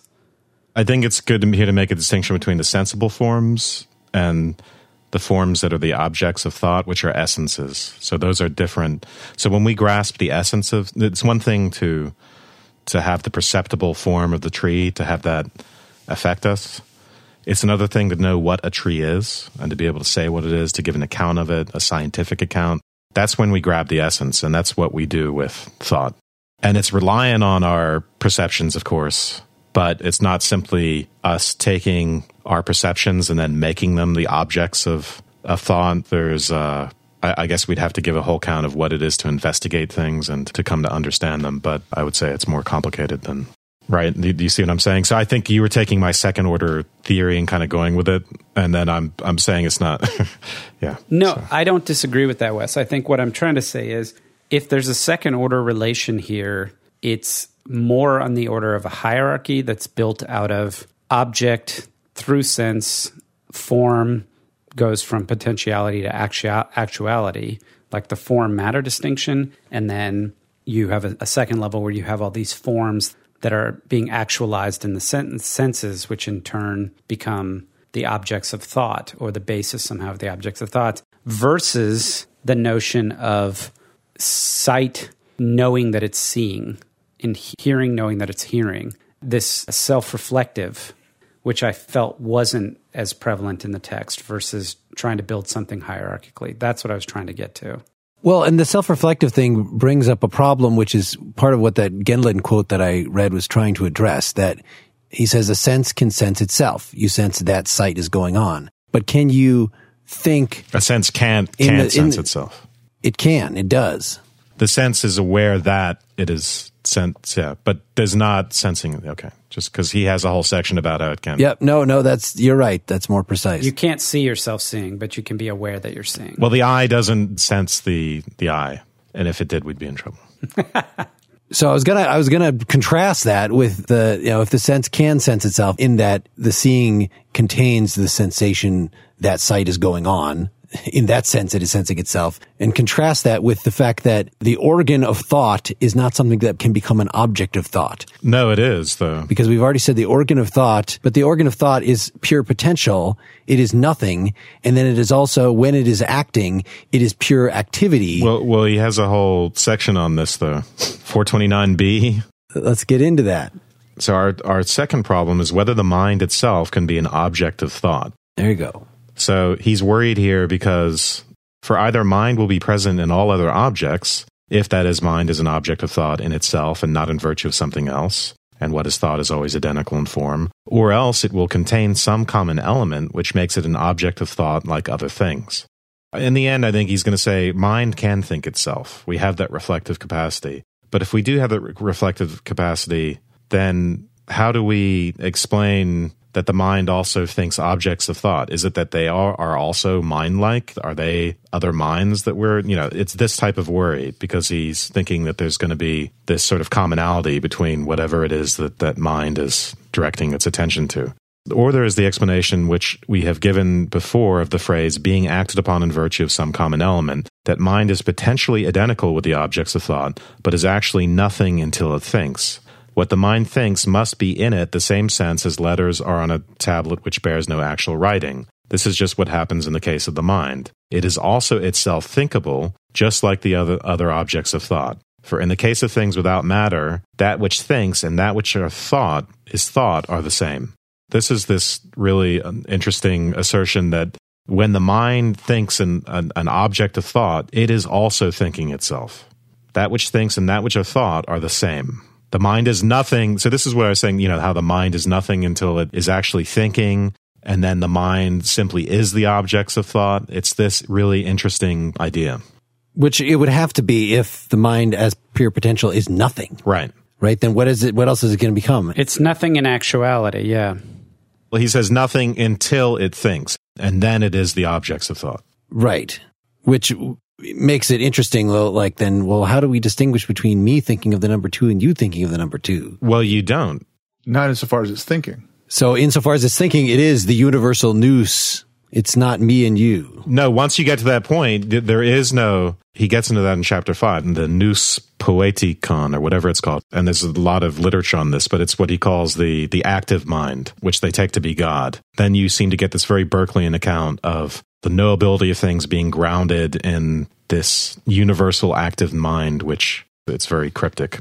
But yeah, I think to the extent that the mind engaged in an object of thought, there is no distinction between me thinking some object of thought and you thinking it. It, it just is the essence of the thing. And at the point, you understand that there isn't just Mark's particular take on the essence of some biological form and then Wes's take on it. Once we've grasped that, once we've understood that, it is just the thought object itself. That is the thinking, and it's not Mark or Wes that does the thinking. There is just is the thinking.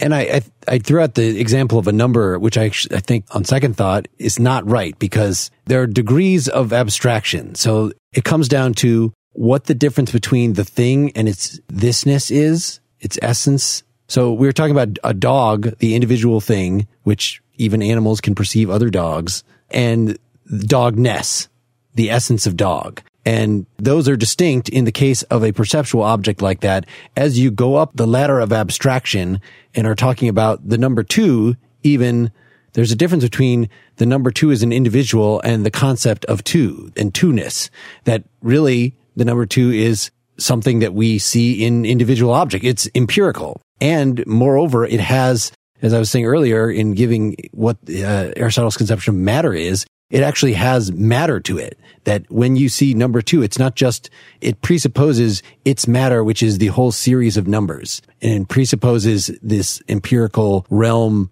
in which counting occurs. So you have to go even higher up the level of abstraction to talk about, I guess, metaphysical objects. I, I don't, you know, the, the forms of logic. I, I'm not sure exactly what these things are. And in that case, the thing and its essence are one and the same. And also the thing and the thing thinking the thing are one and the same. You're saying the particular and the essence are the same? yes. Hmm. That seemed to me a, a corollary of this thing that we were just saying is that the thought and the thinking of the thought are the same. Well, look at what he says in following the passage I just read.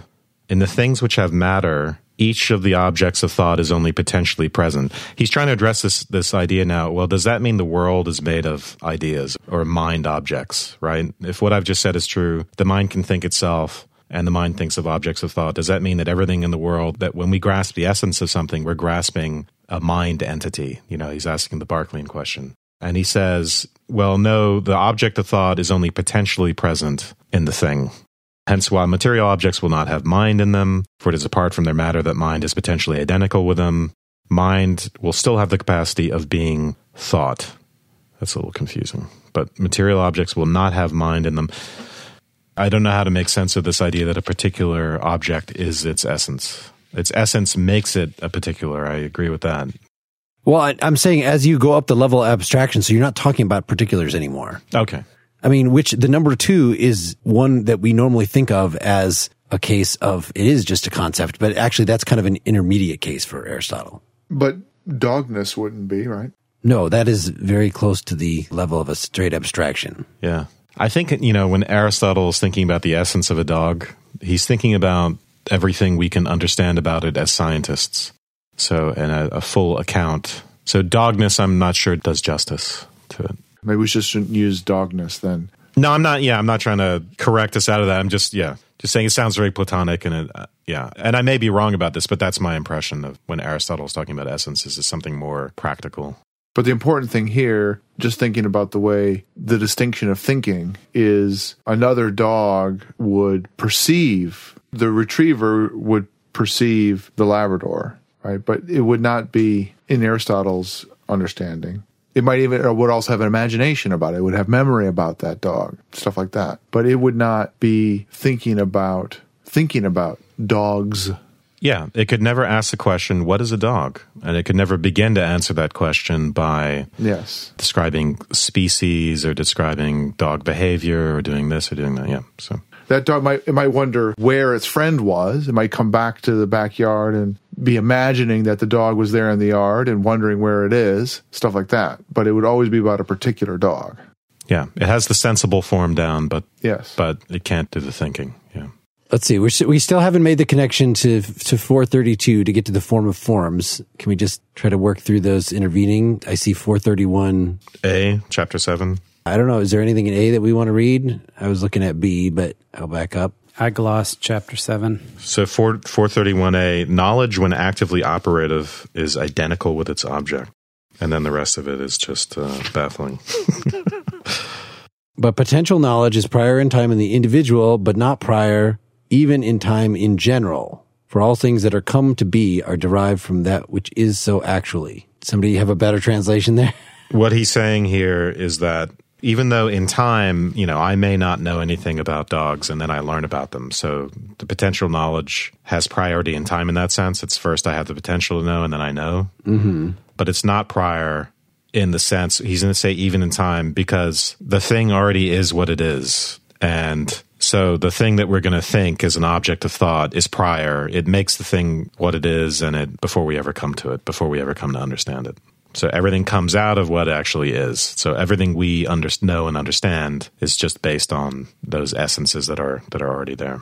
431A4, it is clear that the object of perception makes that which can perceive actively so instead of potentially so, for it is not affected or altered. Hence, this is a different form from movement. For movement is an activity of the incomplete, while activity proper is different, the activity of the complete. He's trying to say the, the mind is something that is complete. It is not like the senses being altered. So he's famous for distinguishing two types of motion. One, kinesis, is this motion that moves toward. So if you're building a house, you're not done with it until you've built the house. There are other types of activity which are complete in and of themselves. So there are activities in the truest sense, energeas in the truest sense. So thinking is an example, but I, I was trying to What's an, another example? give you something more concrete. Yeah, well, so so for instance, you've learned something, you know it, and now you're exercising that knowledge. That activity, it's not like there's a beginning and middle and end to it. You don't have to have finished something in order it's complete in every in every moment. It's not like one of these processes where the activity isn't done until you've completed the house until you've gotten to the end of it. So, the end is inherent in the activity and when we're trying to understand things, our desire to understand that end, which is part of our nature, is satisfied in the activity of understanding. I find that difficult because it seems like you have some knowledge. You know, I learn how to be a doctor and then I exert that knowledge. Well, presumably I'm doing something in particular and that action does have a beginning and an end and it has something that it can fail to do, just like building a house. It's not just, I just, I'm emitting my doctor knowledge. It is, it involves a concrete activity. I think we're talking about contemplative knowledge here. So that doesn't seem like the reason that you're having trouble coming up with another example of an activity that's complete in itself is because there are none. It's just really.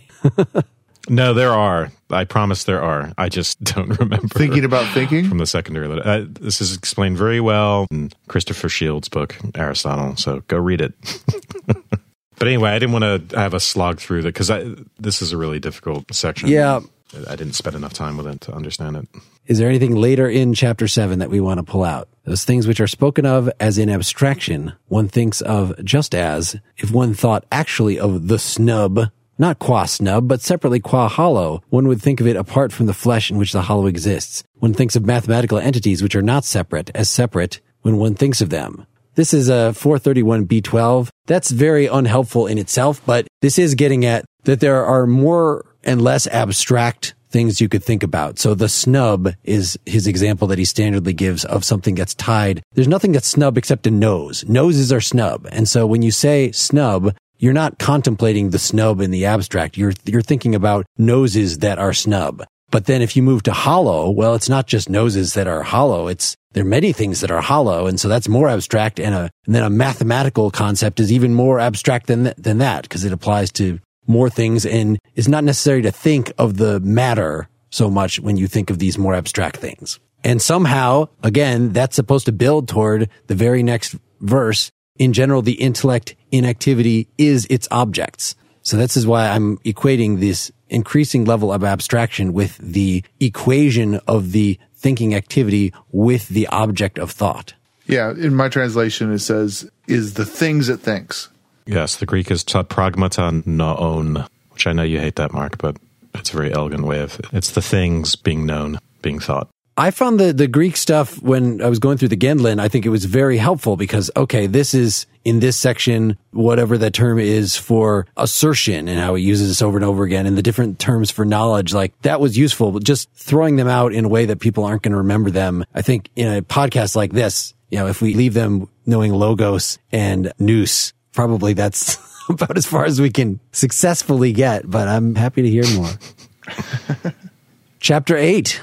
I think is about the end of what we need to consider. Chapter nine gets a little more into the tie between knowledge and action, but chapter eight is summing up. Let us say again that the soul is in a way all existing things. For existing things are either objects of perception or objects of thought. And knowledge is in a way the objects of knowledge and perception the objects of perception. How this is so we must inquire. Knowledge and perception are divided to correspond to their objects, the potential to the potential, the actual to the actual. In the soul, that which can perceive and that which can know are potentially these things, the one, the object of knowledge, the other, the object of perception. This is not adding anything. He's just sort of working through it. He's saying they must either be the things themselves or the forms.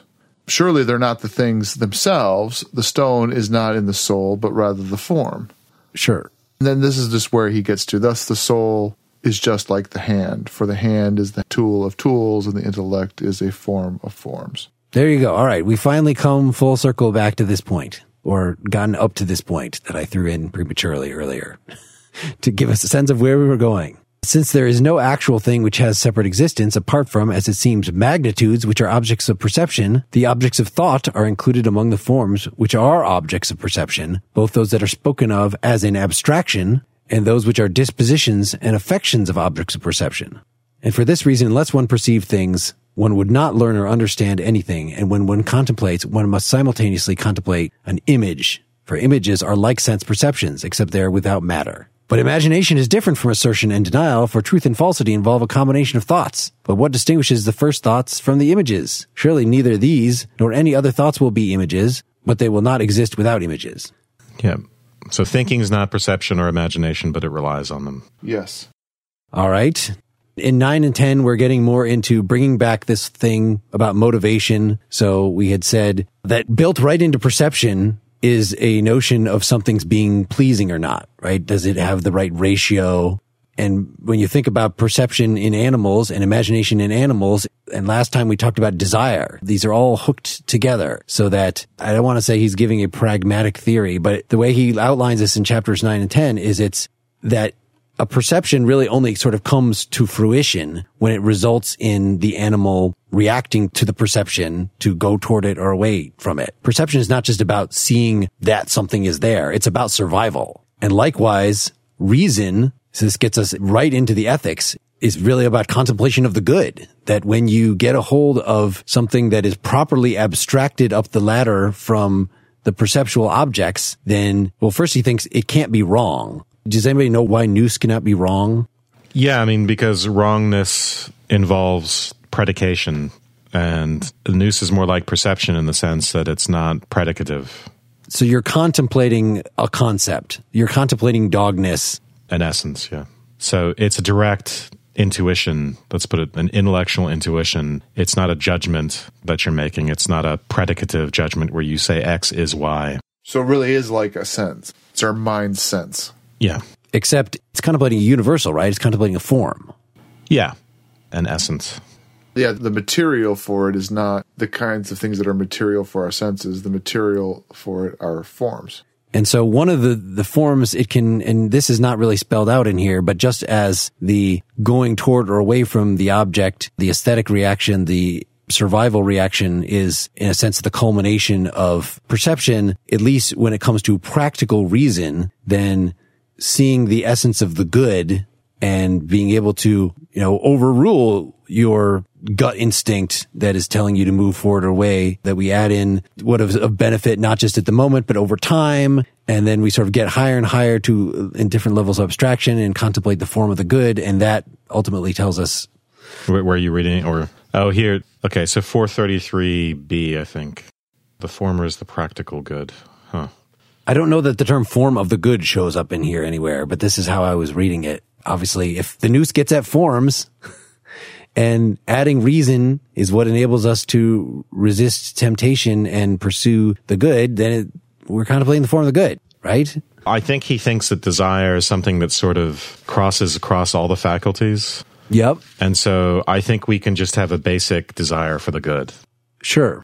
But I'm speaking speculatively here because Well, no, and this is this is in reaction to Plato. Remember back in the Republic that we've got the three parts of the soul are the intellect and the spirit and the desire, and he wants to say no, no, no, no. In fact, he's got a whole thing in here that says intellect by itself would not motivate you to do anything. There has to be some desire, and so, like you just said, Wes, that you know that there are desires at all three of these levels. And the desire that is motivated by intellect is going to be necessarily correct in a way that one's motivated just by perception and imagination are not going to be. So, for instance, he says things like For the object of appetite, the object of desire produces movement, and therefore thought produces movement, because the object of desire is its beginning. So, there's some sense in which thought inherits desire. It seems like he's saying we can be motivated by thoughts because desire is inherently implicated in thinking. In the same way that it piggybacks on perception, mm-hmm. for thought to work, it has to piggyback on perceptions. Thought inherits desire as well from perception. That's the only way thought moves us. Right, right. Is by desire, unlike other things. So, in some ways, it most manifests itself that way. yeah. Well, and can we connect this back to teleology and call it a day? that somehow We've seen he goes back in chapter 12 and starts summing up, oh yeah, yeah, everything that lives and has a soul must have the nutritive soul from birth to death. And then, well, sense perceptions, not necessary in all living things, but, and starts just really going through the types of animals again and, and who has what kind of soul. So each of these is driven by a final cause. And it's only at the point of contemplation where we can actually make the final cause into one that we are consciously holding in mind and aiming at, as opposed to something that merely drives the whole thing just by the nature of the form.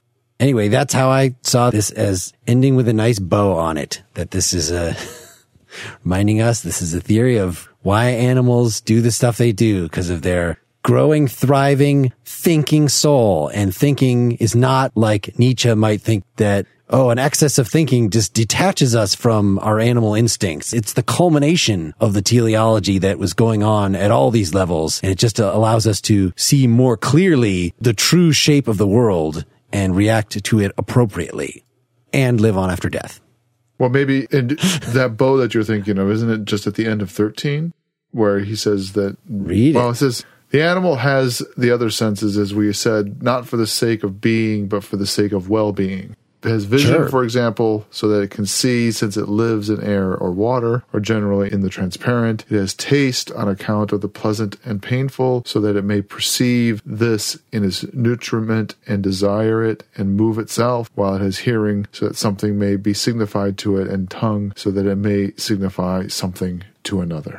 Interesting that the tongue here is not about taste, but about speech. It seemed like a big letdown after all these very dense sections in chapters 12 and 13 that he's just going back and talking more about sea sponges and stuff. I, It did kind of trail off at the end. I'd forgotten how hard a book that book is. Yeah. It's a really hard book. But to me, it's a hard book in a way that makes me want to keep reading it. There are books that I've read and books that we've read here that I'm like, ah, I just don't even want to keep reading that book. like Lacan is that way. You know, I, okay, whatever. It's not hard in an interesting way. Reading this again, I can imagine I want to actually read it again later. I can understand why not just Thomas Aquinas, but somebody would sit and write a line by line commentary about it because they wanted to understand the book better. I totally get it. Yeah. This is not going to sound very profound, but it's profound. it's so dense and it can be caricatured as something as categorizing and you know and all the other you know ways that you might caricature aristotle as dry and you know yeah you could take any sentence any paragraph and really do a lot of thinking about it now that said in my laziness i have to admit i enjoy reading about aristotle more than i enjoy reading Aristotle. Just, you know, if I were in the mode of sitting down and taking a paragraph and thinking about it, it'd be another thing. But so, yeah, I went on a tear just, you know, reading so many different. did you read all the essays in the Nussbaum I did. compendium? Wow. Franz Brentano. I read the entire 400 page book and I read some of these other books.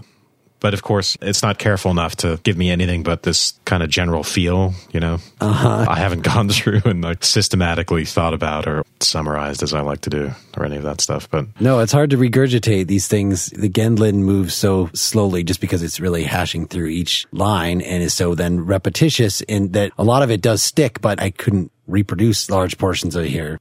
The Gendlin, unfortunately, I didn't get all the way through because I was so into the other stuff, but I forgot how useful he is, you know? So anyway, so I regretted not being able to get through all of them. But yeah, really difficult book. And, and I think it's nice to look at some of the secondary literature just to, if you're skeptical about how much there is, you will quickly be disabused of that by just looking at any commentary, any of the secondary literature on it. Well, I do think that this second half, though, was much more hopping than the first half. It was far more interesting, more cool stuff brought up, even just slogging through all those chapters on perception in the first place, which we summed up here in the first like two minutes of our discussion. Yes, there's a little more in them, but not enough to make it worth getting through it. Whereas all, I think, you know, these first bunch of chapters on the mind are just, there's so many different cool things that are brought up. It seems more worth it. But that could just be a, the different way I prepared this time than last time. So I don't know. Other thoughts? Seth, you still with Yeah. us?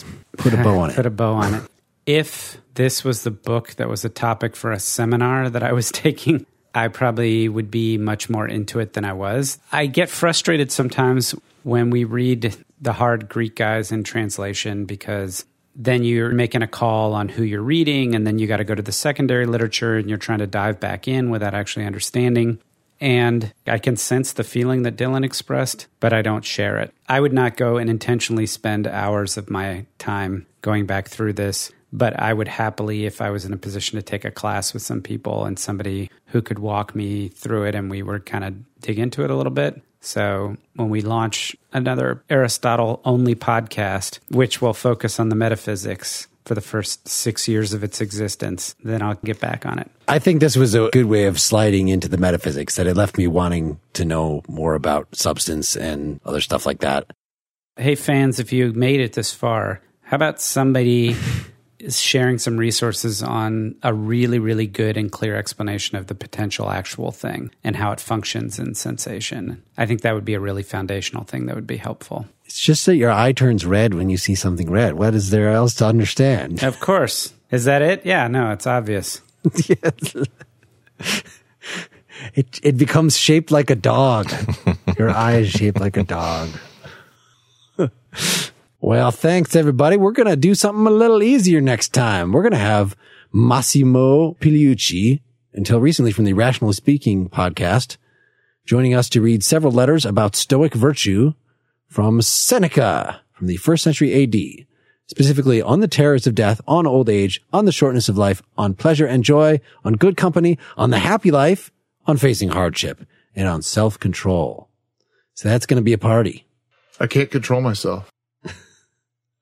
We should just take out all the ones that sound happy. We're just going to read old age, death, the shortness of life, hardship, the end.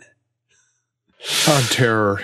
We're supported by your donations. Please go to partiallyexaminedlife.com to make a contribution. Big donors since last time have included John Halloran, Paulo Goulard, Richard Haynes, George Paulos, Michael Clark, Bill Cromarty, Brock Nadeau, Barry Thornhill, Robert Ralston, Stephen Williams, Andrew Rogers, John Tyndall, Laura Lochner, James Kane, Ted Hodgson, Jesse Rodriguez, Imad Zahir, Per Samuelson, Eric Parkinson, Kevin Rogers, Jacob Lundgaard, Stidel Berkland, Jesse Martinez, Leonard Wedgemark, Bruce Lochner, Tim Coramel, David Stanton, Denise McAllister, Chris Jarzambek, Christine Urquhart, Russ Baker, Alexander Conrad, Richard Ostrom III, Trixie Rawlinson, Renee Snow, Darren Siphon, Brian Woodring, and Richard Moore II. Wow. Thanks, all those folks.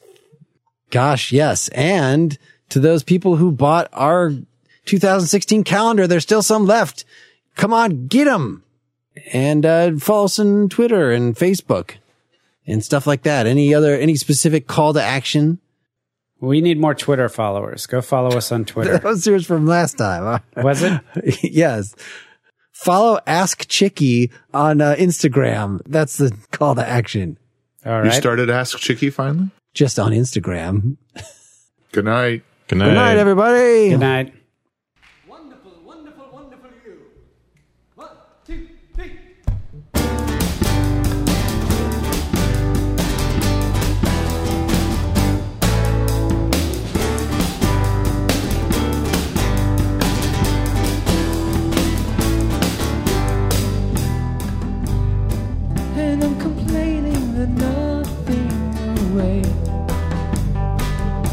Everything that I love says it's planning to stay with me.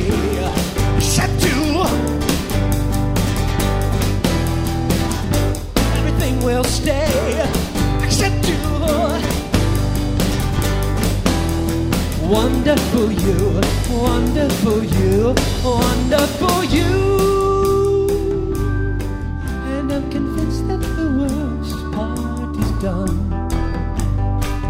Cause I believe that the world is swell and there's good in everyone. And I know that it's one of those times when I have to step back and stop consciousness here. Cause I just can't believe you won't stay.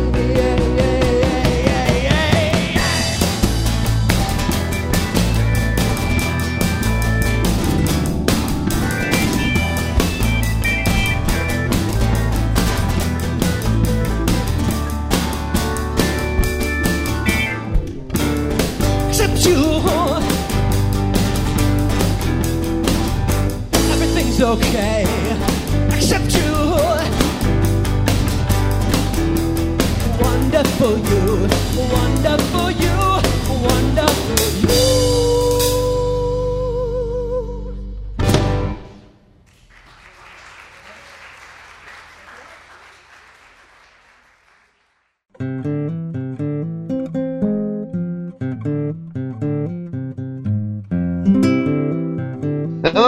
Everybody, and welcome, welcome, welcome to the Partially Examined Life's after show broadcast. It's an exciting one, and there's a lot to talk about, and there are a lot of people here already who I want to introduce. We have a very special guest. Rebecca is joining us. I just got a, a little bit of a background on Rebecca, but I think it wouldn't do me justice to repeat it. It would be better to hear it from you yourself. Tell us a little bit about you. Sure. So I am a tutor at St. John's College in Annapolis, Maryland. I wrote a dissertation on Aristotle's De Anima, and I have some published and forthcoming publications on it. Can you not? an expert? An expert, I think we could No, say. no, no, no. I reject that word fully. I reject it as part of who I am and part of where I teach and where we read these books, and nobody's an expert. I just have read this book a lot. I'll tell you the truth. I agree with the last part of what you said. Nobody's really an expert. And I've been saying this for a long time. I don't think anybody's an expert on anything. And the older I get, the more I believe that. I think I'm inclined to mistrust anybody who says they're an expert on something. That's right. I'm an expert on experts. There are none. Let's get this party started. We're talking about Aristotle's The Anima, correct? De Anima. Oh, are we all on board here? Yes. a fascinating show and a show that I found a little bit hard to wrap my my mind around. Talking about, uh, I think listening to Aristotle uh, talk about the noose for a long time made me almost want to use one. Was I uh, I had a hard time understanding it. But let's uh, let's start with a few things. We we may not have done the best job on this one explaining it. So it's good we have a quote unquote non-expert. I'm not going to blame you guys, but uh, uh, let's start with. I, I took some notes uh, just to get this conversation started. Imagination cannot be opinion and sensation. That's the first thing I wanted to discuss. Imagination cannot be opinion and sensation. Then what is he saying exactly that it is? And Rebecca, this question is to you as well. It's to me as well a- as e- other people, or it's to me as well as other questions will be. Well, every question is to you. But Oh, I'm okay. Every question's to You everyone. could kind of clarify this for me, and then people can jump in from there. Okay. Well, I guess, I mean, I would start by saying that for Aristotle, maybe one of the clearer things he says about imagination is that it's a motion that follow a motion that follows from sense perception, but that you can have sense perception and not yet have imagination. I can't say that I'm less lost. So you have dogs. Yes. I, I've heard you talk about your dogs. So, I mean, maybe dogs fall into a middle category. We're, we're not sure. But for example, Aristotle thinks that some animals have sense perception, but that they don't go further and imagine things. So that they might be able to, say, sense the thing, um, let's say just by touch, right? They can feel that there's something cold or warm in front of them. But short of that thing being directly in front of them, they couldn't say, imagine the warm thing that was once there or that was just there. And that sounds a bit like memory, and of course it's connected to that. But they also couldn't call to mind suddenly, you know, oh, somebody mentioned on the show uh, when your dog might imagine the other dog that was once in the yard. There are some animals that can't do that.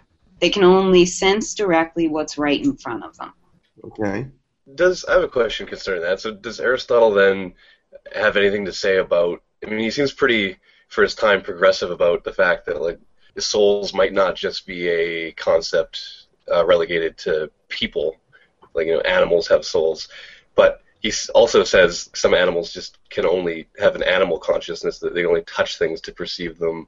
Like, does he get into? I mean, I skimmed I skimmed my copy of the book after reading the podcast, so I'm not sure. Like, does he make any distinction or try to schematize that? Like, oh, maybe there are animal like lower souls. Is this for me as well? I, I guess everyone else is. I mean, I think I, I actually think that's the best way to approach this text is by sort of asking yourself, okay, where are we, and what kind of soul does the being he's talking about right now have? So certainly, animals have souls. They have souls capable of sensation. And that means that they already also have nutritive souls. So Aristotle thinks, right, there are perhaps three basic kinds of soul nutritive, sensitive, and intellectual souls. To be alive means to have a nutritive soul. You can also then add to that a sensitive soul. And then you could add to that an intellectual soul. So the things that have intellectual souls are probably limited to human beings. But then there's the broadest, um, I mean, there's certainly more in the other two categories. All plants, all animals have souls. The world is animate for Aristotle. It's filled with animate beings. Right. It's interesting how he categorizes these souls and breaks down these souls. And not that it's one kind of soul that's deficient in this or that, it's that there are separate souls. And Wes, would you like to chime in on the question of different souls? If Aristotle is specifically saying there are different categories of soul and some have multiple soul, or is he saying there's one kind of soul, but it can be deficient in this or that? Well, I think Rebecca explained it very well. I, I I'm not sure you would talk about deficiencies, but I, I think um, you know, as Rebecca was explaining, there's you could think of these as functions or powers or potentialities that souls have or don't have. So so an animal soul will have the nutritive power and the sensitive powers, but it won't have the intellectual powers. So uh, Can I don't know if we it- want to call it it, say, deficiencies in the sense it's lacking a, Right. a plant soul will be lacking in the sensitive and intellectual powers. You know, if you want to call that a. According to Aristotle, can a creature have more than one soul or being? No. More No, Like one soul. ways. it's one soul. one soul. So he actually likens it, right, at one point to the way that the souls, I think of them as nested, one in the other. His analogy is to geometric figures. So that in any, in the quadrilateral, we can divide it up and we see that there are triangles there. So, and then as you grow your figure, you might also see a square within a larger sided figure, but you'd have to break it up to see that. In some ways, the question of soul is what kind of being is this? right? If it's a plant, one of the ways we know that it's a plant is by saying, well, it does these things and it engages in these activities. And the reason why it does that is because it has this kind of soul. So, what kinds of beings do we see in the world? We see plants, we see animals, we see human beings, and we see a variety among those. We see different kinds of plants, we see different kinds of animals. He also talks about the souls being eternal, right? First, he there's a discussion about the soul as a whole is a form, and it seemed like there was a rejection of that idea because it didn't need to take a form itself. Am I correct in, in how I understood that? Because I think Aristotle was saying the soul is an eternal thing, right? Yeah, I don't think it's going to turn out to be eternal, although he he will think of nous or intellect as something that perhaps can survive the destruction of the body. But in general, the soul is not something that's going to survive the destruction of the body because it's closely tied to the body. It is the it is actually the form, and the organized body is the matter in this sense. So there's a close connection, which scholars sometimes call hylomorphism, where the soul and the body are inseparable, and the soul is the form of the body. This is hylomorphism, is the word for that? Yeah, it just means matter and form. Hylo, matter, and like for me, that's what I'm more familiar with in Aristotle. And it's like it seems like this book is kind of his applying that, like he's already formalized that's his theory to attack things with. It seems like then he just attacks like animation of things with that same because earlier he's talking about what is the thisness of something and then he's like, Well, okay, what about mind? So it just kind of struck me today that maybe it's kind of like this is his scientific approach, mm-hmm. right? And it, it's not necessarily particular to trying to figure out how a mind works, but it, this is how he's been trying to figure out how like Yeah. most physical things function. in De Anima, I couldn't find any point where he talks about the connection of nous or mind to the psyche or, or soul that is particular to the, the human being. Like he talks about um, some of the higher faculties like uh, foresight that you know mark out us, I guess, and that things like plants or dogs don't have. And you know we all have souls all the way through, but how nous, how mind you know the creative mind that allows you to make things or you know design a boat it, he doesn't seem to talk about that there and i just wonder if anyone knows in any other text does he approach that Like a creative aspect is what you're is what you're asking. Yeah. He talks about the I think it's called nous poeticos, right, in three five.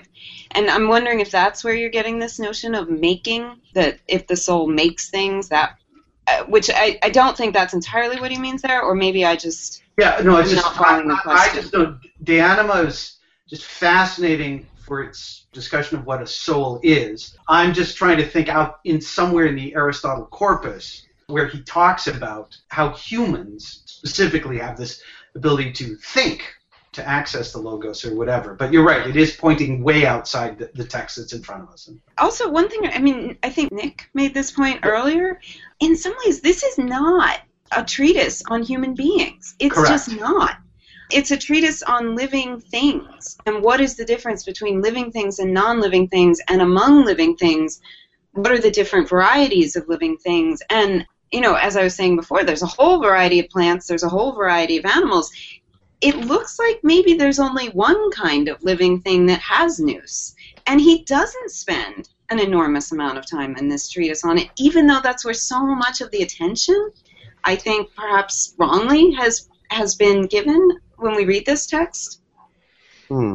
I'm curious about my understanding of this. So what I've tried to ma- map it onto is I think this is a recurring issue that, that sort of recurs through metaphysics, and that sort of relationship between the particulars and the forms or the properties that emerge out of the interaction between particulars, or between matter, you know, the matter arising out of matter, if you like. So the way I'm thinking about it is this: that a form is something like how he is trying to capture the fact that individual things combined together to produce wholes that have different properties than their individual parts. So he's saying, so he's trying to attach those kind of emergent properties to a form, and then so that gives us the soul. The soul is like then all that living thing that happens in virtue of the fact that we're composed of organs that when they're joined together do something. What do they do? They do the soul, and then if you think of the mind or the this intellectual part of the mind, which he which he seems seems to call the form of forms. Now I was thinking about that. I thought, well, if I was thinking about thoughts, well, what would I, how would I attach thoughts to the body? Well, they're not a chemical process or a biochemical process in the way that the soul is, if I'm taking this modern view of it, in the sense that if light reacts with my nervous system, that's a biochemical reaction, and that's a kind of activity of the body. In the way that he talks about sound, I thought there was quite a modern definition of sound where there's like this something reacting with the body, and the sound is a product of that reaction. So I'm thinking perhaps this soul is this first order level of emergence that describes the interaction of the parts of the body, and then the thoughts are obviously not a chemical process or a biological process in that sense, but somehow must be a process that is parasitic on that biological process, or in other words, a form of a form. In fact, if my understanding of form is is appropriate there, I don't know if it is. I think thinking of the soul as something that's emergent is going to be a problem just because the soul is meant to have this causal role and emergent properties I think are generally non non causal. Uh, well, I don't mean um, epiphenomenal properties. I mean, like wetness of water can cause a tissue to be wet. You know, I, Right, I don't okay. mind speaking Yeah, in terms of uh, what I mean is that, like for example, he thinks of matter as a constituent part of something, right? Rather than physical stuff, he means the parts of it. Is that that's my understanding? So, like the brick of a house is its bricks, but then the the house has a form in virtue of not being merely an assemblage of bricks, but in a, being a particular assemblage of bricks in a particular Right. way. And that, mm-hmm. what I think that he means by form there, in, to my modern mind, is the properties something has in virtue of being the particular assemblage of matter that it, that it has. I think this is to do with essences as well. Like, is this what you would describe as an essence? Like the I had a note on this of like he thinks of essence as something that if that thing loses that, it loses its identity, like as a house. So it's like the basic fundamental thisness of the thing.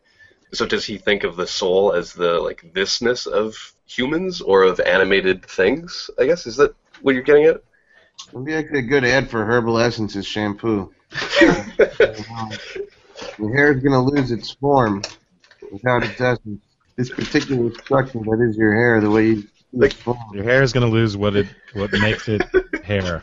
Thanks for listening to this after show preview. The full discussion is an hour and a half long, and as you can see, even though we covered De Anima extensively on the podcast already, this is kind of a different approach in that we brought on a scholar, maybe not an expert, but a scholar in this area, Rebecca Goldner. Thanks so much to her for doing this. But we also have our host Danny Lobel and several other partially examined listeners with various levels of knowledge about the topic.